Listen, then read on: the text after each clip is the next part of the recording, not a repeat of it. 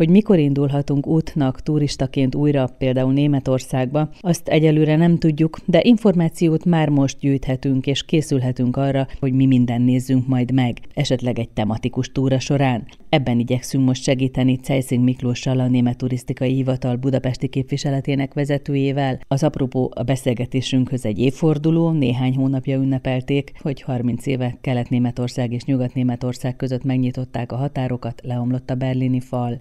2020. október 3-a a német egységnek, az újraegyesülésnek a 30. évfordulója volt. Ugye adódhat a kérdés, hogy miért pont október 3-a mi kötődik ehhez a naphoz.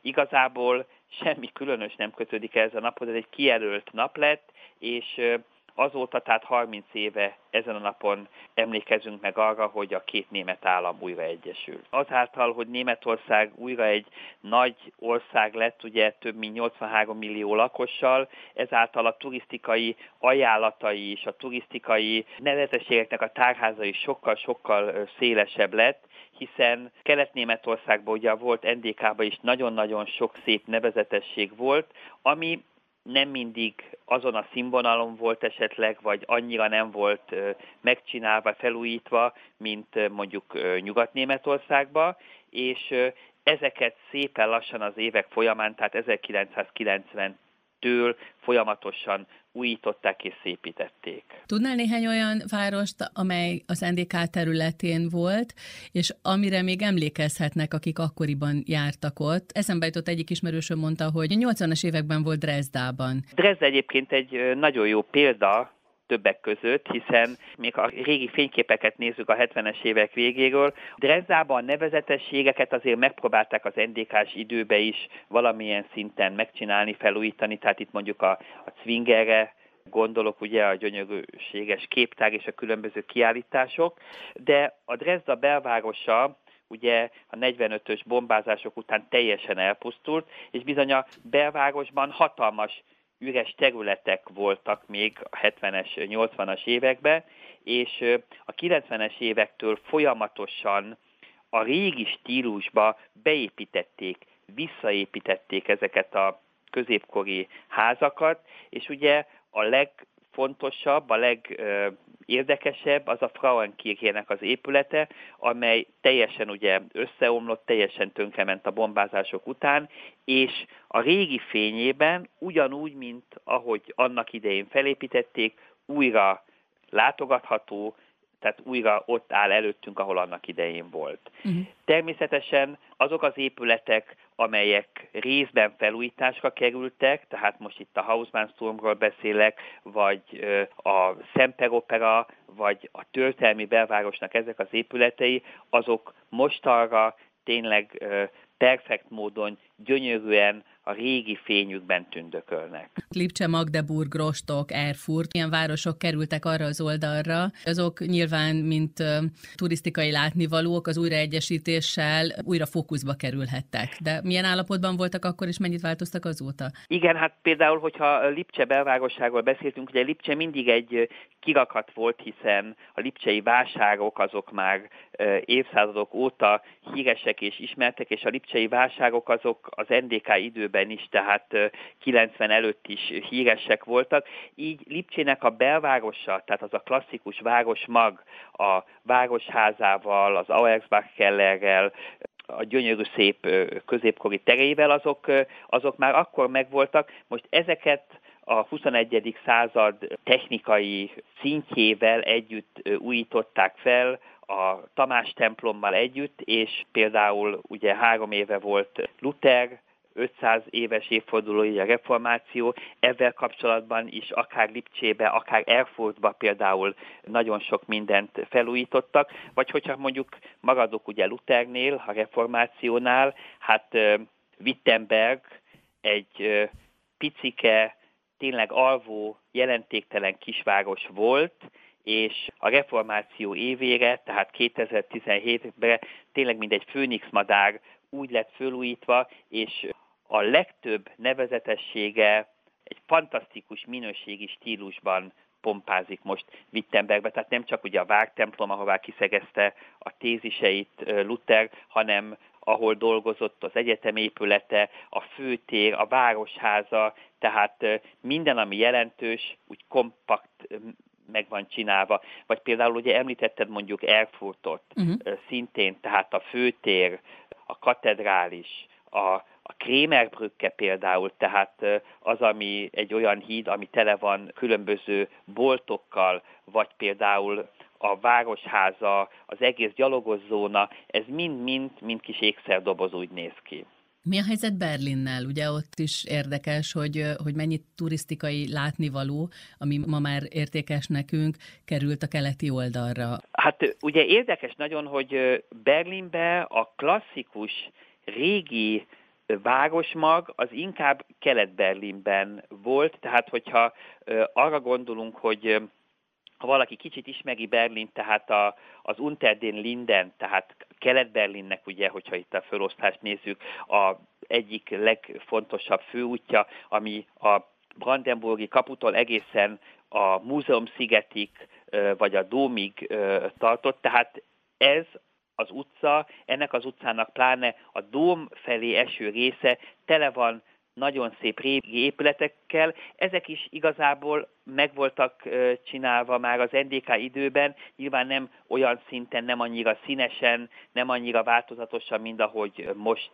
látjuk, és nagyon fontos kiemelni, hogy a múzeum szigetnek most már szinte az összes múzeuma felújításra került, akkor a dóm épülete, vagy pedig, hogyha a múzeumsziget másik, tehát a Unterden másik oldalát nézzük, ahol régen az NDK időben a Palace de Republik volt, ott pedig fölépítik, és most már lassan készen lesz, a régi stílusában a városi kastélyt, ami szintén egy nagyon fontos attrakciója lesz Berlinnek.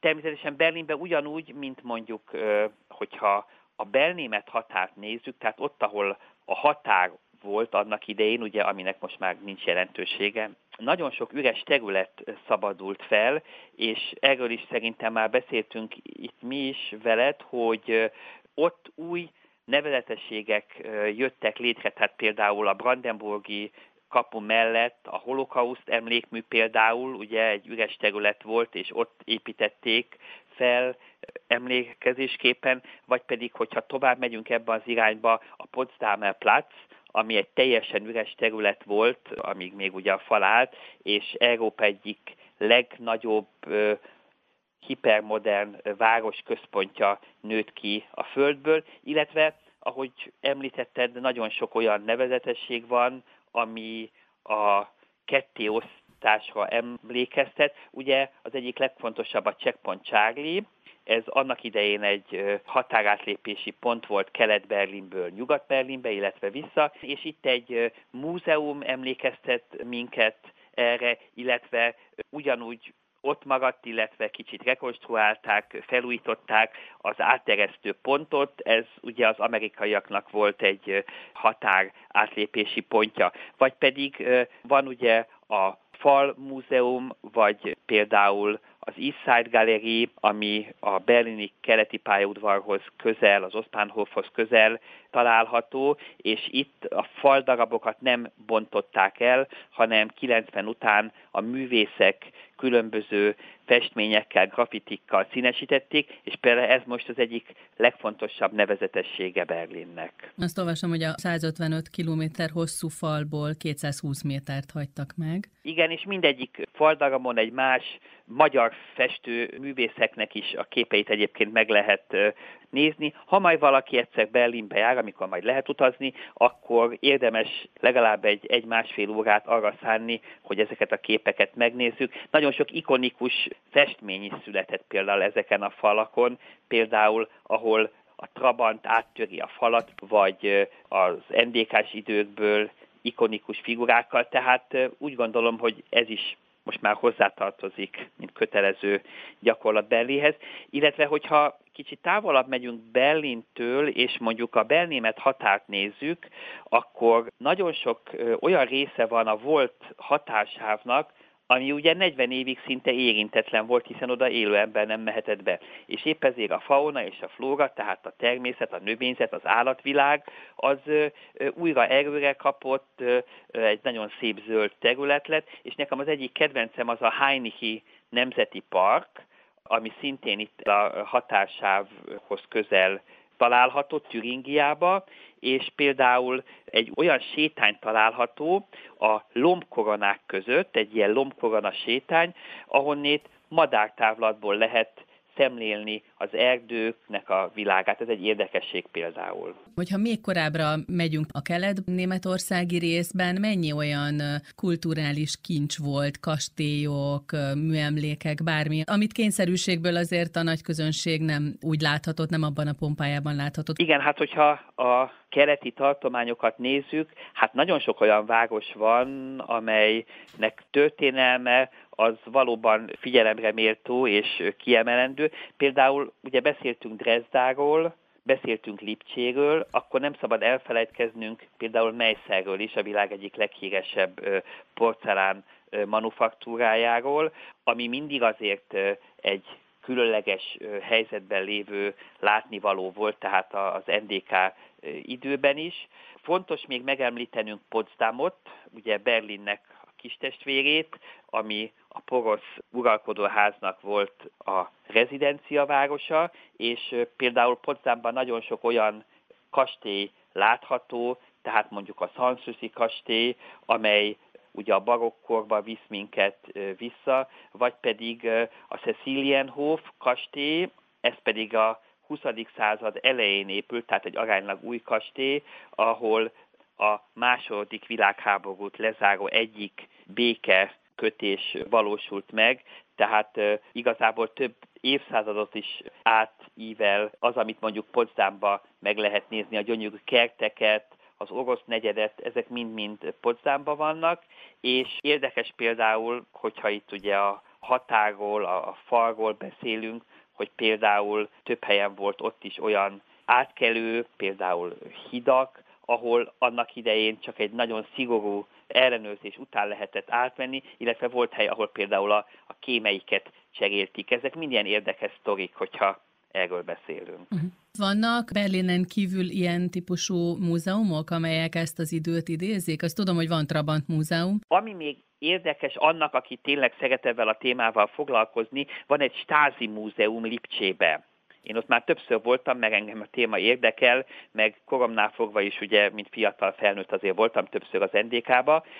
A Stázi ugye a keletnémet titkosszolgálat volt, és a keletnémet titkosszolgálatnak az épületében, Lipcsében alakítottak ki egy múzeumot, ahol interaktív módon filmvetítések segítségével, képzett tárlatvezetők segítségével megismerhetjük, hogy annak idején az NDK-s időben hogy működött a keletnémet titkos rendőrség. Ez annyira érdekes, hogyha az ember bemegy, még a, annak a, az illatát is lehet érezni, mint hogyha még bele lenne a bútorokba, meg az egész épületbe ez ivódva, és ha tényleg, ha valaki Lipcsébe van, akkor a Stázi Múzeumot ajánlanám elsősorban.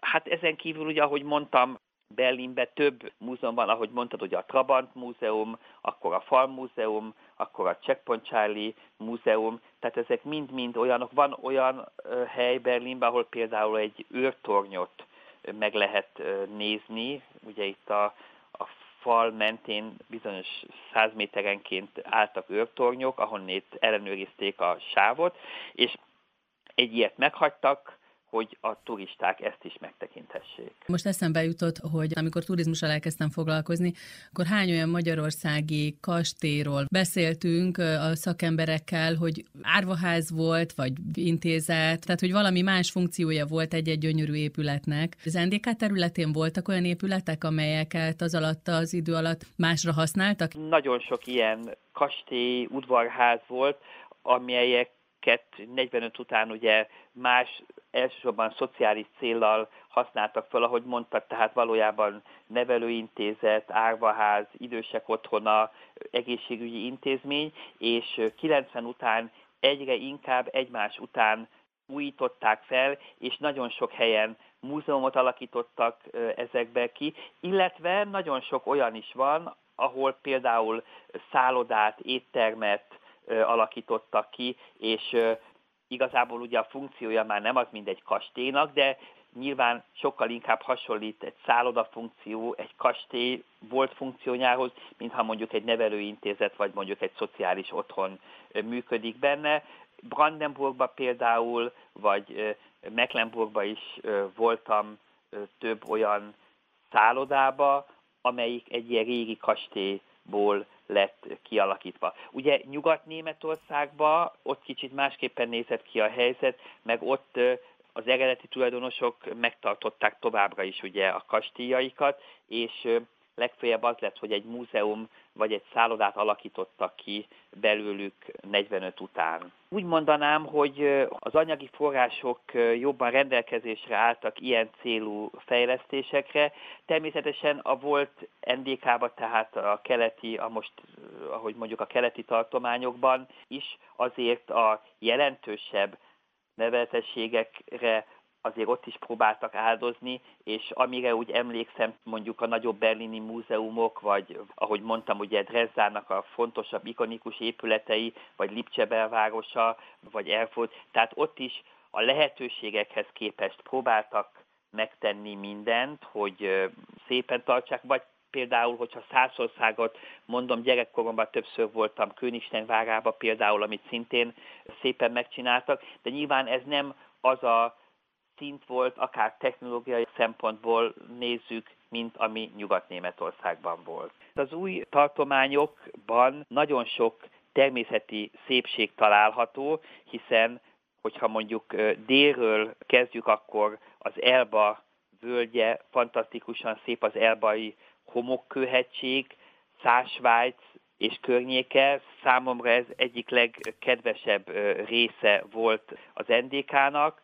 Akkor, ahogy már beszéltünk róla, Türingia, türingiai erdők, ahol ugye most a Hajniki Nemzeti Park található például, illetve hogyha északra megyünk, fantasztikusan szép a keleti vagy balti tenger tengerparti része, hiszen itt fantasztikus császári üdülőhelyek találhatók, és azok a szigetek, amik ott északon találhatók, ezek szintén mindenképpen megérnek egy látogatást, például Rügen szigete, vagy Stralsund városa, vagy Rostok, Várnemünde, tehát ezek mind-mind olyan üdülőhelyek, ahol még a császári időkből származó épületeket tudunk megcsodálni, és hát természetesen a környezet az magáért beszél, tehát a homokdűnék, kellemes klíma, és ne felejtsük azt el, hogy ahogy melegszik, úgy általában a hőmérséklet nyáron, mindig szoktam mondani, hogy egyre inkább fedezik fel az északi tengerparti régiókat a turisták, hiszen ott kellemes még mindig a hőmérséklet. Rügen szigete mellett Uzedom szigete a másik legfontosabb sziget a keleti tenger partjánál, hiszen ez a sziget abszolút natúr sziget, tehát azt jelenti, hogy nagyon nagy részén nem lehet személygépkocsival közlekedni, kerékpározni, gyalogolni kell, nagyon sok pici, romantikus helység található benne. És egyébként ezek a volt császári nyaralók, vagy pihenőhelyek, vagy fürdőhelyek, ezek olyan árkategóriában vannak, mint mondjuk a csehországiak, amit csak megnéz a turista, de mondjuk nem töltött időt, vagy elérhető? Ha őszinték vagyunk, ezek nem tartoznak az olcsó uh-huh. szálláshelyek köré, de azt meg lehet például tenni, hogy valaki nem ott éjszakázik ezekben a szállodákban, hanem kicsit arrébb, kedvező árfekvésűekben, de mindenképpen egy napot érdemes eltölteni ezekben a kisebb városokban. Ezek kis üdülő városok közvetlenül a tengerparton, és ezek a 19. század, 20. század fordulóján kezdtek kiépülni. Cejszing Miklóssal a Német Turisztikai Hivatal budapesti képviseletének vezetőjével beszélgettünk, és figyelmükbe ajánlom a Facebookon az Úti Cél Németország című oldalt, ha tovább tervezgetnék majdani utazásaikat, vagy aktuális turisztikai információkra lenne szükségük. Ez volt ma a könyvben utazom, Maxim Leo volt egyszer egy NDK című könyvéről beszéltünk a műsor elején, mert nagyon izgalmas képet fest a berlini fal leomlását megelőző napokról, illetve az azt megelőző évtizedekről érdemes elolvasni, és aztán a majdani németországi utazásunkat tervezni.